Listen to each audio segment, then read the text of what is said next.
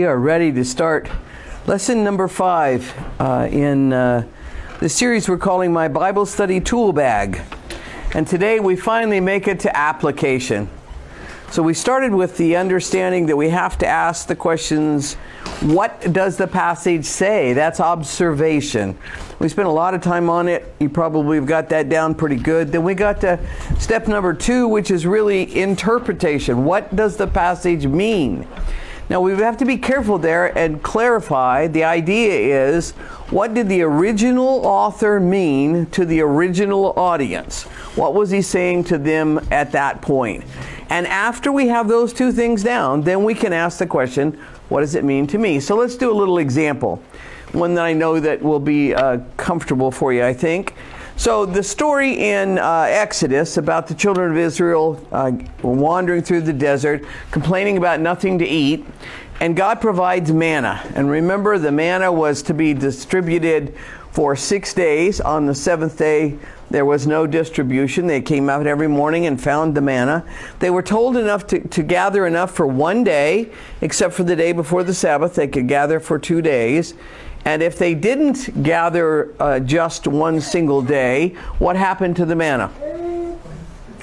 It spoiled, it rotted. Okay. So now that's the interpretation. So we have the facts. The interpretation is God intended to meet the needs of his people. Now, what's the application? You and I are reading it. We have a refrigerator full of food, we have a pantry full of food.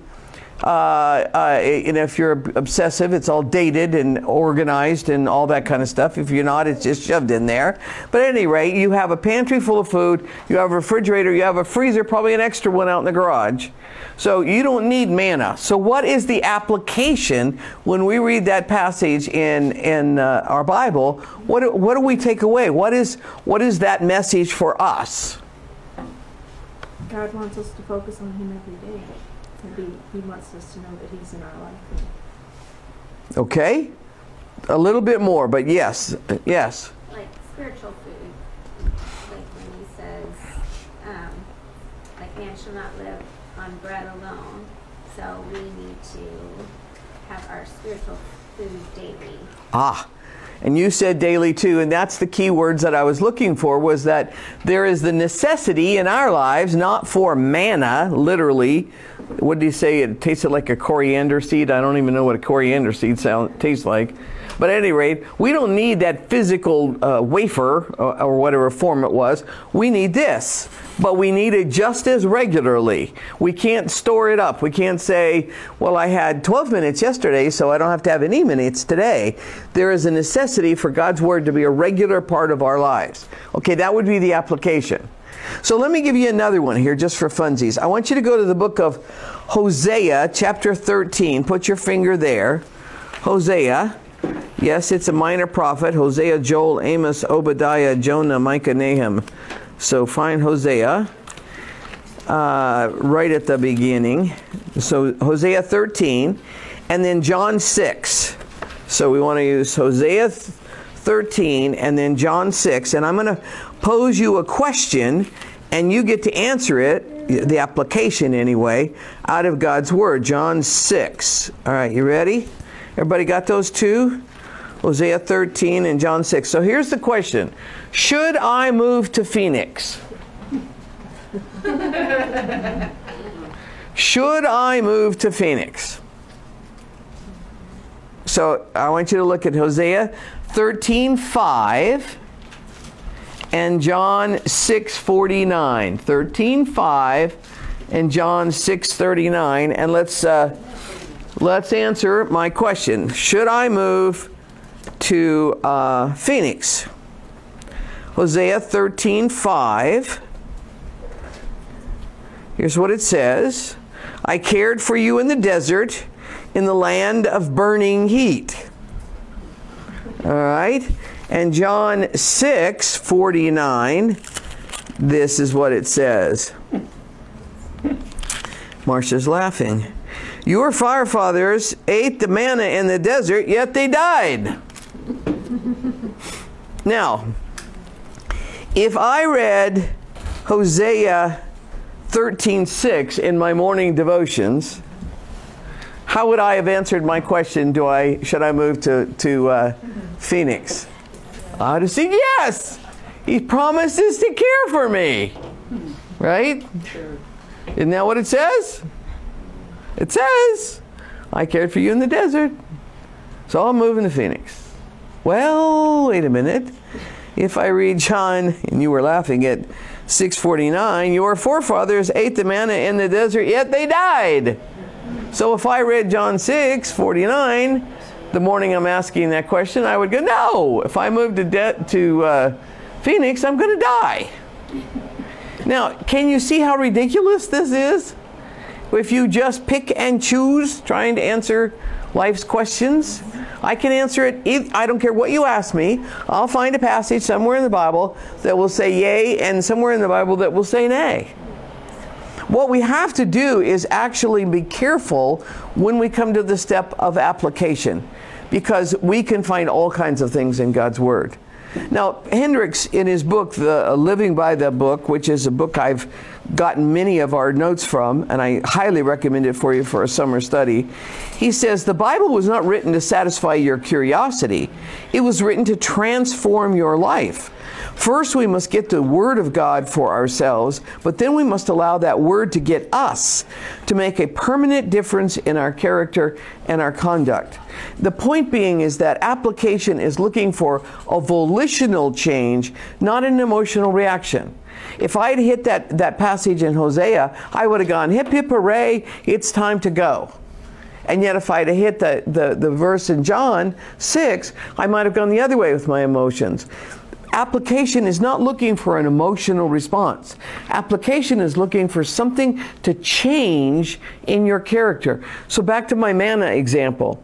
If we had read uh, the, the account of the manna this morning, I might have very well walked away and said, I need to be more diligent about my devotional time with the Lord. I cannot live without food, just like they couldn't live without manna. I cannot live without God's word. I need to be better about applying it in that way. So there needs to be some diligence attached with the goal in mind of a change of character. And, and to that end, there are uh, six or seven questions that we ought to ask ourselves when we get to a portion of Scripture. By the way, I put James 1:21 in your notes. It says this this. Therefore get rid of all moral filth and the evil that is so prevalent and humbly accept the word planted in you which can save you. It could just as easily have said which can change you, which can affect change in your life. When we accept the word of God and we humbly put it into our hearts, the net effect is there's supposed to be change. So if you came to know the Lord two, three years ago, somebody that hasn't seen you in two, three years, and you suddenly you spend some time with them, you maybe a whole evening, they should be able to lean back and go, Rebecca, something's different about you. Now, not that she's perfect or that suddenly she's, you know, Saint Rebecca, but there is some some noticeable change, attitude, uh, language, uh, uh, the way she she speaks to people, or the way she refers to her family or her husband, the way she refers to her relationship with the Lord. Something in there should be different because of application. All right, so let's look at those questions. What's the questions that we could ask ourselves? That will that will allow us to to reach application. The very first one is kind of an easy one. Is there an example for me to follow? Now, when we were talking about the kinds of, of, of, texts there are in the Bible, we talked a lot about narration and bibliography. And in those narrations and in bibliography, in, in, in portions of either autobiography or, or uh, bibliography, am I saying the word? Biography. Biography or autobiography in those sections, it's kind of easy to find an example, both an example good and sometimes an example bad. Um, so, for example, some that I pulled out to make us think about this. So, in, in Genesis 18, turn there, Genesis 18, Abraham is going to have a, a confrontation. Genesis 18. And I want to see where's the example? What is the example that we're supposed to be following out of this encounter. So, excuse me. Uh, let me get to the portion I want. So, starting in about verse 16 of chapter 18, um, the these men that have come to visit Abraham looked down on Sodom, and Abraham walked along with them to see them on their way. And then the Lord said, "Well, shall I hide from Abraham what I'm about to do? Abraham will surely become a great and powerful nation. All the nations on earth will be blessed through him, um, and and I've chosen him so that he will direct his children and his household, etc., etc." Keep keep jump, jumping down though. He says in verse 20, Then the Lord said, Well, the outcry against Sodom and Gomorrah, these two cities that were in front of him, is so great and their sin is so grievous that I will go down and see if what they've done is as bad as the outcry that has reached me. If not, I will know. So the men turned away. They went down there. Abraham remained standing before the Lord. Abraham approached the Lord and said, Well, will you sweep away the righteous with the wicked? What if there are, let's say, 50 righteous people in the city? Will you really sweep it away and not spare the place for the sake of the 50 righteous people in it? Far be it from you to do such a thing, to kill the righteous with the wicked, treating the righteous and the, and the wicked alike. Far, far be it from you. Will not the judge of all the earth do right? The Lord said, Well, okay, if I find 50 righteous people in the city, I will spare them. Then Abraham pipes up again and does, Well, wait a minute. What if you find less than 50? Will you destroy? Well, if I find 45 of those, I, I won't destroy it, says the Lord. Once again, Abraham pipes up. What if there was only 40? All right, for the sake of 40, I won't do it. Verse 30. Well, may the Lord be angry, but let me say, what if there were only 30 that could be found there? I won't do it if I find 30. 31 verse 31 now i've been so bold as to speak to the lord what if what if there's only 20 down there all right he says for the sake of 20 i won't destroy it then he said may the lord not be angry but let me speak just once more what if there can only be 10 found down there and uh, when the Lord had finished speaking with Abraham, he left, and Abraham returned home. And you know the story uh, Sodom and Gomorrah gets destroyed. So, what's Abraham doing with that whole thing? Where is there an application, an example to follow in that story?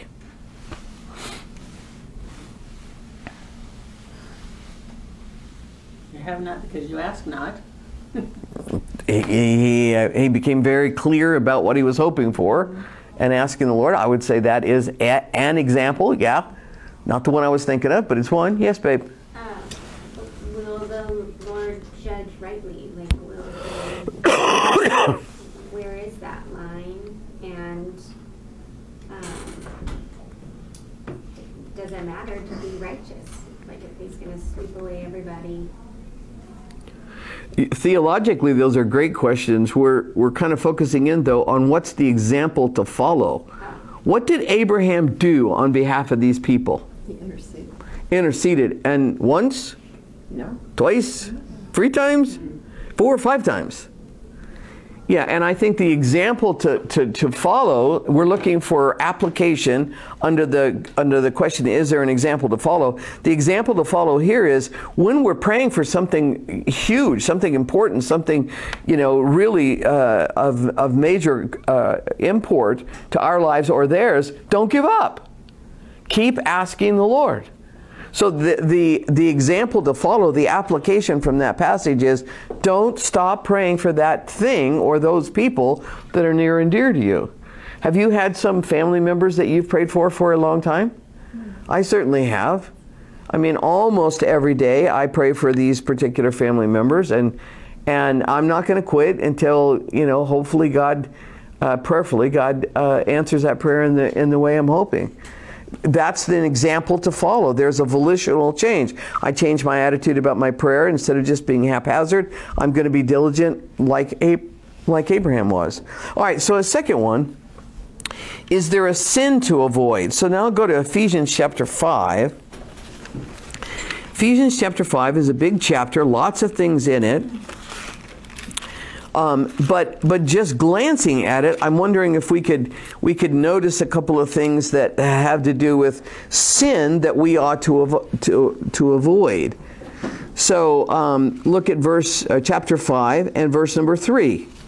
Is there something in three or four or five or six that that that ought to grab our attention? We ought to pay attention to. Is there a sin to avoid there? Mm-hmm. Okay, give me a couple. Sexual immorality. Sexual immorality, check. Impurity. Yes. Greed. Yes. Foolish talking. Yes. Obscenity. obscenities, of kind of foolish talking, right? Um, Joking. coarse, joking. Verse 6 got empty words and people that are partners with these kind of people. All right, so it's not hard in a in a passage like chapter 5 to find all kinds of sins to avoid. But sometimes that's not as as true. So you go to the next question. So the next question is is there a promise to claim? Is there something that God is saying is going to come true and you can hold him to it? Now, the, the thing that I want to uh, caution you against is claiming promises that were not originally intended for you. So let's go to Exodus chapter 19. We got a lot of verses we're going to today. But in Exodus chapter 19, look in verses 4 and following. We're looking for promises that we could apply, application. So he says in uh, chapter 19, verse number 4, he's up on Mount Sinai. Moses is doing business with God. You yourselves have seen what I did to Egypt and how I carried you. This is God talking to, to Moses, carried you on eagle's wings and brought you to myself. Now, if you obey me fully and keep my covenant, then out of all the nations you will be my treasured possession. Though the whole world is mine, you will be for me a kingdom of priests and a holy nation. Now, is that promise for us? Can I look at that and go, I'm something special? I am God's prized possession. I am I am unique. I am number 1. Look at me. Is that a promise to claim? What do you think? Marcia's giving me the no look. Nope. Marcia's giving me the nope. Anyone want to go with a yep? You're going with a yep? Well, I don't know if I'm right, but I have a reason. give me give me your reason. Well, because like if Jesus was the last great, the last high priest, then um, and we are in Him, um, then instead of nations, we are His children, and so those things would be true. He would treasure us, and um, because we are in him, we he says we're going to do all the things he does if we follow. Okay, so for the sake of the uh, our uh, our podcast and our watchers here, she's saying essentially that because we are in Christ and He cares for us, that these blessings would have been ours. I agree with your logic and that the theological part of it is correct. However, it's a secondary promise, not a primary promise. The primary promise is for whom? Israel. Now, the, the, the danger of doing what you're doing is not knowing it's secondary, assuming it just applies. Because if you do that, you're going to go through the whole Old Testament, and every time there's a promise of a blessing or a specifics, you're going to live here, you, are going to reign here, you're going to have this this occurrence. That then it's very easy to say that's ours. For example, the one I've given you several different times in Second Chronicles seven fourteen. If my people, which are called by my name, will humble themselves and seek my face, I will hear from heaven and bless their land. And and virtually every American who loves the Lord has that verse memorized and says, See, America is going to get blessed.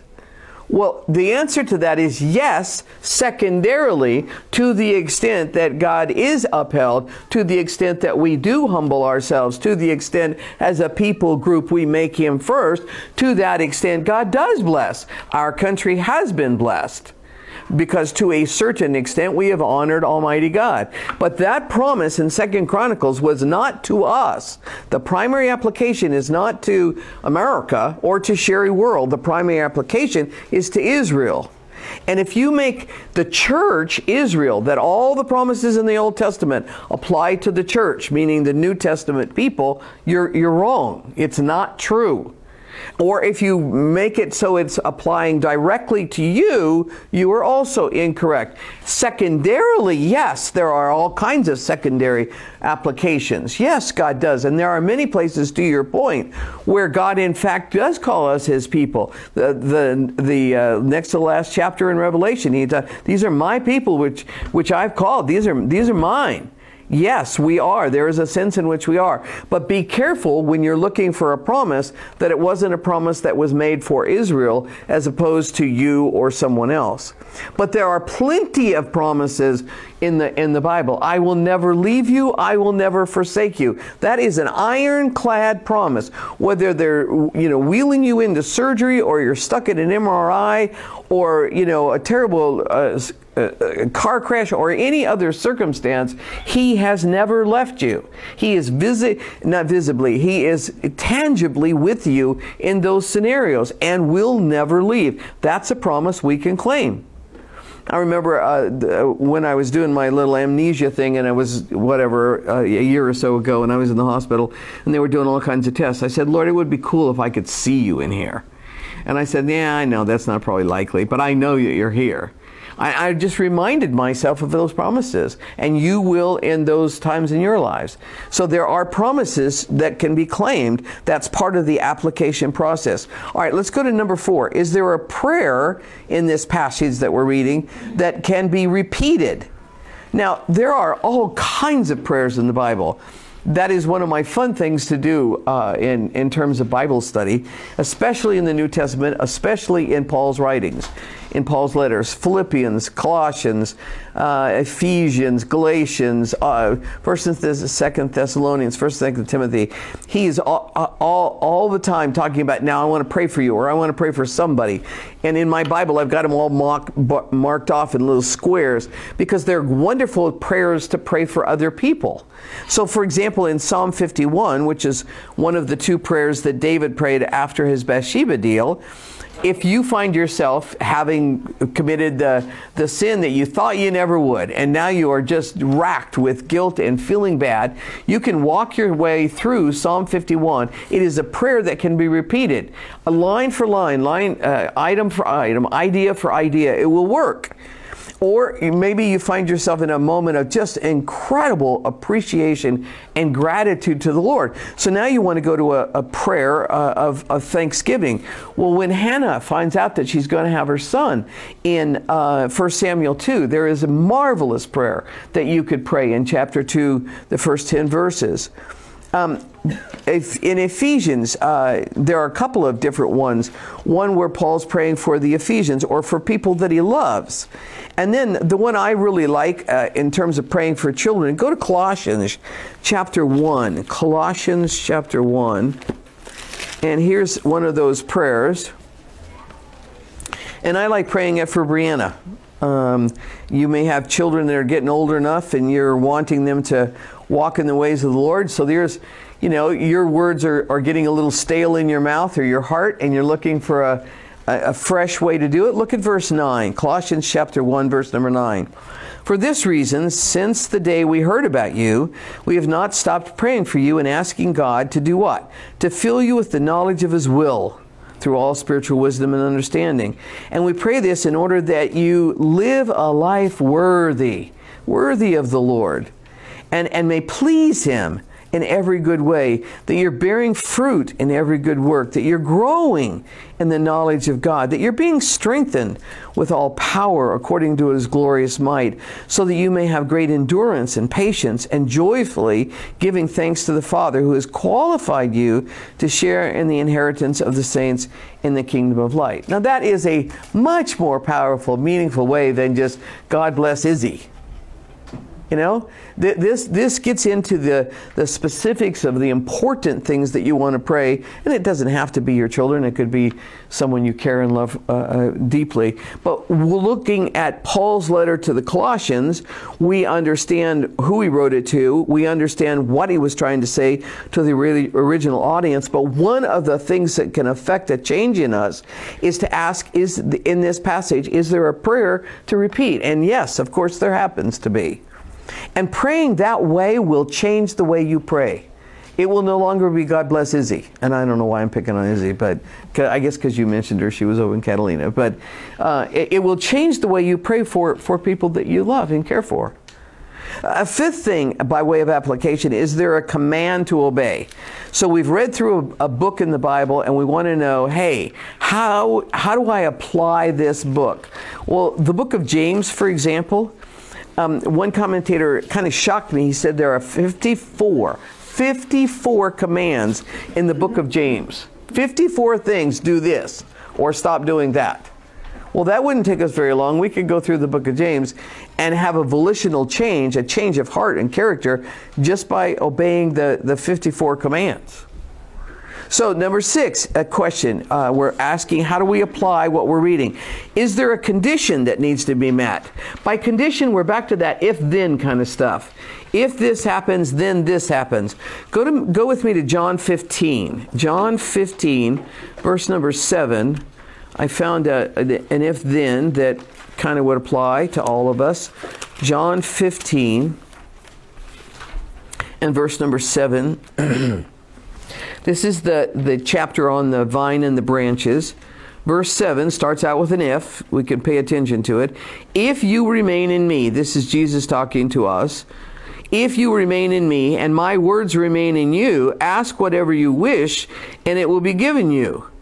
Now we got to we got to go through that. What? Oh, I get to ask whatever I want, and He'll give it to me. All right, this is great. Well, wait a minute. There is an if then. And what's the if? If you remain in me and my words remain in you. And the remain there is not just, you know, do you remember it? It, it, it, it's essentially saying, if you're thinking like me, if you've, if you've lived so closely associated with me and my word, then what you ask for, of course I'm going to give. So, uh, is there a condition to be met? The condition here is to remain that happens to be my word for this year. I was looking for a word and uh, I, uh, I chose remain. I, I thought that was a good word for me this, this year. So, anyway, is there a condition to, me, to be met? And lastly, the number seven is is there a verse to be memorized? Now, I'm going to guess that not many of us are on a, a regular plan of memorizing God's Word. And those of us that are a little on the more ancient side, we say, well, it's hard. And the answer is yes, it is hard. But it is also hard for those that are not so ancient as well. It takes effort, but not as much as you would think. And um, a little bit later on in uh, the notes today, I'm going to me- recommend a, a, tool that the Navigators of Ministry have developed that may be helpful to you. But I'm going to suggest a couple of other things. Here are some passages that are whole chapters. You said, There's no way I could memorize a whole chapter. No, not all at once. You're not going to. But, but these chapters are powerful. Chapters uh, 103 and 139 are very powerful Psalms. But you could start with a, a much easier one Psalm 100. I think there are six verses in it. Um, John 14, we're in 15 right now, 14, at least the first six or eight verses, you could do that. Isaiah 53, the center section of that chapter, and any number of other, uh, of other verses. Um, one of the things with summer coming up that my friend Barb and I've always done, when we go on vacation, we choose a, a, section to memorize. And it's just a game. When we're in the car, we, we try it. If we're sitting in an airport, we work on it a little bit. If we're, you know, on a cruise, we work on it in the, in the room. And it's just part of the game. Uh, maybe we put them down on three by five cards, shuffle them back and forth to each other. I say it, she says it, we say it till we can kind of get it. Then we do it again, then we do it again, then we do it again. Post-it notes help, doesn't matter what it is. Sometimes we'll use a tape recorder. And usually by, by the time there's a week over, we've got six or eight verses down with no big effort and your family. The kids will blow you out of the out of the socks, out of your socks, with how easy it is for them. And that's a great little motivator. I'm not going to let my kids learn those verses if I can't learn them. Um, get your spouse or your friend to, to, to encourage you, to support you but there ought to be ver- verses to memorize. So when you when you come to a passage and you've done the observation and you know the interpretation, now you're looking for application. Ask yourself some of these questions.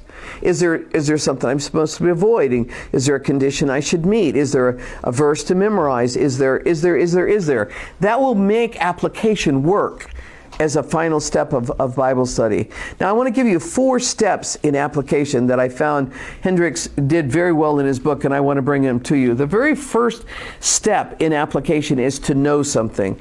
And, and, and he says you got to know two things you got to know the text, and then you got to know yourself. The text is kind of obvious. We, we're, we're, we're into that. We, we know what it says. We're, we're looking for that one interpretation. We realize there can be many applications, but we're, we're looking for that one interpretation. I got that part down. I know the text. But the part about knowing yourself, I had to really think about this. Why does knowing yourself help you when it comes to applying God's Word? Well, when you know where your strengths are, when you know where your weaknesses are, when you know the things that are that are that are tripping you up, then you're in you're in a better position to apply God's word in those areas rather than just going, "Oh, that's a lovely promise." Maybe it's a promise having to do with something that you're worried about. In 1 Timothy, I put the note in your or the verse in your notes. It says, "Watch your life and doctrine closely. Persevere in them because if you do, you will save both yourself and your hearers. Watch your life. Know yourself. Know where your weaknesses are." Um, what are your spiritual strengths? Where, where are some things that, that you have some strengths? Um, I, I put down Romans chapter 12 for a second. Let me read 12 to you. Romans 12 uh, verse 3, let me verse 1 and 2. Therefore, I, I urge you, brothers, in view of God's mercy, to offer your bodies as a living sacrifice. It's holy and pleasing to God. This is your spiritual act of wor- worship. Do not conform any longer to the pattern of this world, but be transformed by the renewing of your mind. Then you will be able to test and approve what God's will is, his good and pleasing and perfect will. For by the grace given me, I say to every one of you, do not think of yourself yourself more highly than you ought, but rather think of yourself with sober judgment in accordance with the measure of faith God has given you. Sober judgment gives you strengths as well as weaknesses. And then Hebrews uh, 12 says, you know, uh, considering those uh, heroes in chapter 11, um, march after them, and he says, and watch out for the, the sin that does so easily, King, King James, beset you or trip you up. So you've got strengths and you've got weaknesses. If you want to be a good applier of God's word, you got to know those. Have you taken a little spiritual inventory lately? So he, he recommends um, five areas under renew. That's the next point the personal life, the family life, the church life, your work life, and your community life. And he, and he it really says to sit down and ask yourself, how am I doing in each of those? And so sometimes we're doing better in our work life than we are our personal life. Or, or maybe we're doing better in our personal life than we are in our work life. Or we're better at a church, but we're not so good with the family. Or we're better with maybe our kids, but we're not so good with, you know, our spouse, or whatever it might be. He says, when you have when you have a, a chance to review your habits and behaviors, not your intentions, but what you actually do, when you actually review them, you kind of give yourself a well, there's an area that I could work on. Well, there's one that I'm not so great at. There's one that needs some shoring up. So now when you go to apply God's word, it fits, it sticks you're kind of you're on the you're on the look for it. Oh, that's one that I can apply. I've I, I know something about myself. I've reviewed my own habits and my behaviors, and I and I can I can I can make a difference. Here's the thing, and I put it in your notes. A consistent study of God's word will provide you a new relationship, not just with the Lord, but a new relationship with yourself a new relationship with other people, and wait for it, a new relationship with Satan. He doesn't care if you're not trying. He's going to leave you alone. If you're not making any effort, you're not, you're, not, you're not trying, you're not applying, you're not confessing your sin, you're not moving forward, you're not looking for new and, and, and, and uh, interesting ways to apply, God, apply God's word to your heart. If you're not doing any of that, He's going to leave you alone. But if you start applying God's Word. You're a, you're a real student of God's Word. There's observation and interpretation and now application. Look out. It will make a difference. It'll make a difference in your own sense. When you stare in the mirror in the morning, there's a different person staring back at you. If, if, you, if you are careful, you'll notice that you are different with your family. And Satan will pay attention to that and he will crank up his efforts to, to trip you up. Which is why, you know, they always say in seminary, uh, it's it's going to be a tough time because all that all that thinking first off is going to be pretty uh, you know academic, and secondly, when you do start to apply it, Satan realizes now you're going to be being influenced not only influencing not only yourself but everyone else, and here comes the here comes the onslaught. So be prepared, knowing yourself and reviewing those things. The third thing he says is to meditate. Don't just read. Volume is not the issue. You have a whole summer ahead of you. Don't set goals like, I'm going to read the entire New Testament three times. Well, there's a little cartoon in his book, and the first little bee goes by and says, I read a whole chapter today. And another little bee goes by and says, I read two chapters. And another little bee goes by and says, I read three chapters, the whole book. And then the last little bee goes by and says, But I applied it. See, that's the deal. Volume is not the issue. So, so set your goals for the summer on, on what will be meaningful to you and build in time for meditation. That's part of the memorizing thing, is thinking about it. We're going to talk in just a moment about a practical way to do that. Um, two, two verses, Psalm 1 and Joshua 1. So let me grab Joshua 1 here. Joshua. Grab Joshua. Both verses pretty familiar to you, I'm sure. Joshua 1 8.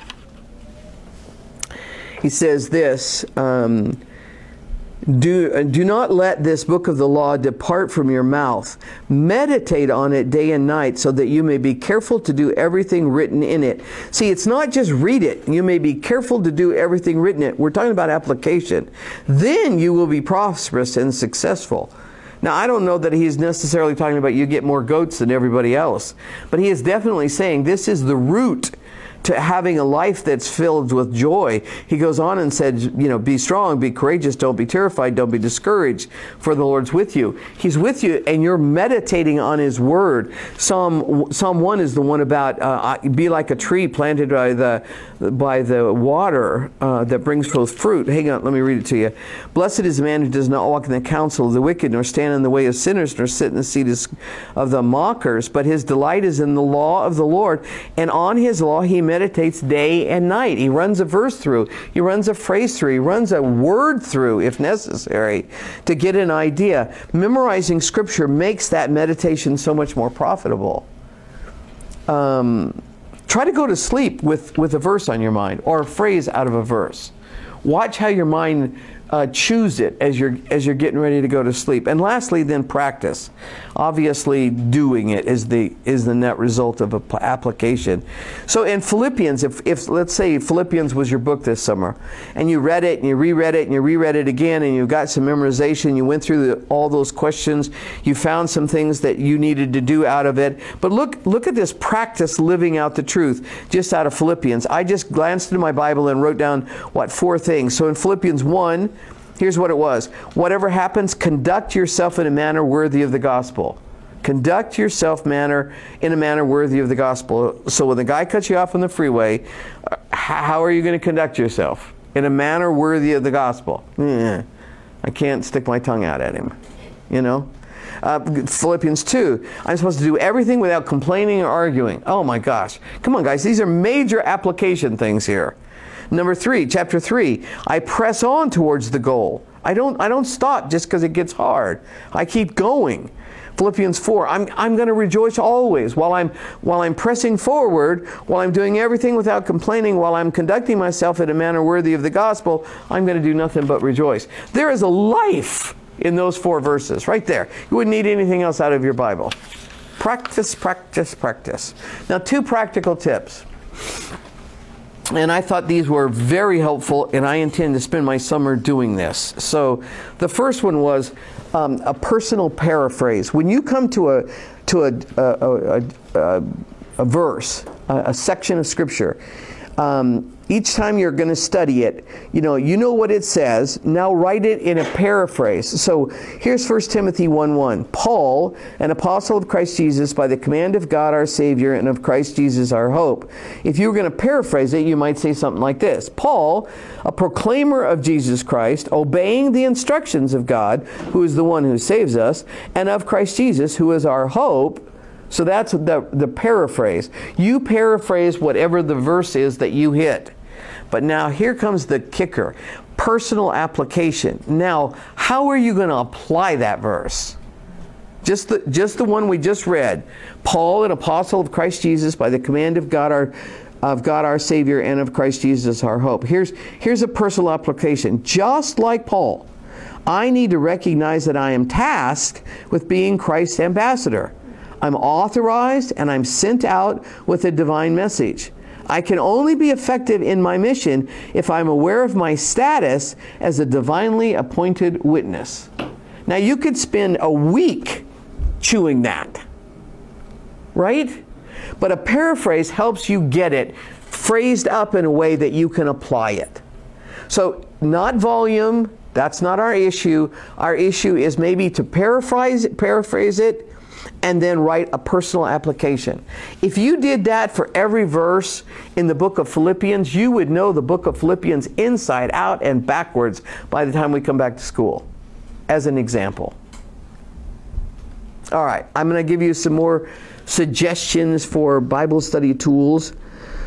One of them we've talked about before. It's the the illuminated uh, scripture journal. I am recommending that you utilize it. Utilize shouldn't have been uh, italicized. Anyway, it's called the um, Illuminated Scripture Journal by Crossway. Um, they have them for every book. I think all, certainly all the books of the New Testament and most of the books of the Old Testament. I spent a summer in Psalms uh, last summer or the summer before, and I'm thinking about doing it again this summer. Here's the reason why. It just prints the, the verse on one side. It's uh, ESV, I think, which is a real easy one to read. The ESV is printed on one side, and then the other side is just a blank page. It's not to be colored. You could certainly uh, illustrate if you wanted to, and I think most people use it that way. But what I what I did, and what I plan to do much more of now, is actually the the uh, the paraphrasing. So over here is what it says. Over here, I can I can write my personal application or my personal paraphrase right on the on the opposing page. And if you don't want to, you know, take the whole book of Psalms on, the book of Proverbs I've done. I've done the book of Ephesians. I've done the book of Philippians. There, those are just narrow little books. So if you're, you know, going on a vacation or something, uh, Psalms is a big, thick one. A, a warning, it's about that thick. But uh, the rest of them are not very much, and they're not very much money. Uh, and, the, and if you are a writing snob like me, it's really nice paper to write on. So you enjoy the actual writing part. That would be a helpful tool to write out your personal paraphrases and your personal applications. Another tool that I thought maybe for some that are kind of new to the Bible there's a book uh, that was edited by Lucado and I can't remember the other guy, Max Lucado and someone else. But what they took is the story of the Bible and wrote it out in one continuous story. And that's what it's called, the story. Um, they used the Bible, they're true to it. Uh, I glanced uh, through mine yesterday. I've not read it.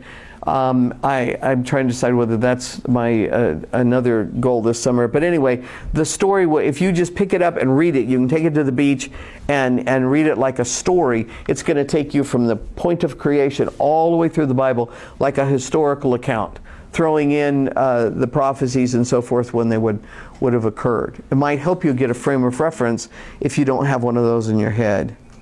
And then lastly, the thing I was going to recommend today was a, a tool called the uh, Topical Memory System by the Navigators. It's a bunch of three by five, I don't even think they're three by five cards. They're smaller cards. They put them on a ring and they and they and they carry you carry them around as you memorize them. They're very helpful, two-sided. Um, and thousands and thousands of people have used their system to memorize, you know, a ton a ton of God's Word. So you might go online, navigators, and find their, their topical memory system. The bottom line, guys, is we want to study God's Word. We want to know what it says. We want to know what it means. But ultimately, we want to walk away with a, a, a lesson to learn, a, a, sin to stop, an attitude to fix, uh, something to apply, something to memorize, some way that we are changed by God's Word. And slowing down will accommodate that. I pray that for you this summer. All right, let's pray. Father, thank you for the practicalness of this, this series. for people that have not been students of your word much in the past. Hopefully, they're gaining just one tool or two tools that they could use, uh, not to become an expert overnight or or to take on the whole Bible, but to take on a, a section or a passage or a, a book uh, and and immerse themselves in it until until those things in them have changed that you wanted to change. I pray that for me and I pray that for them. In Jesus' name, amen. Well, thanks for coming. It would have been no fun without you.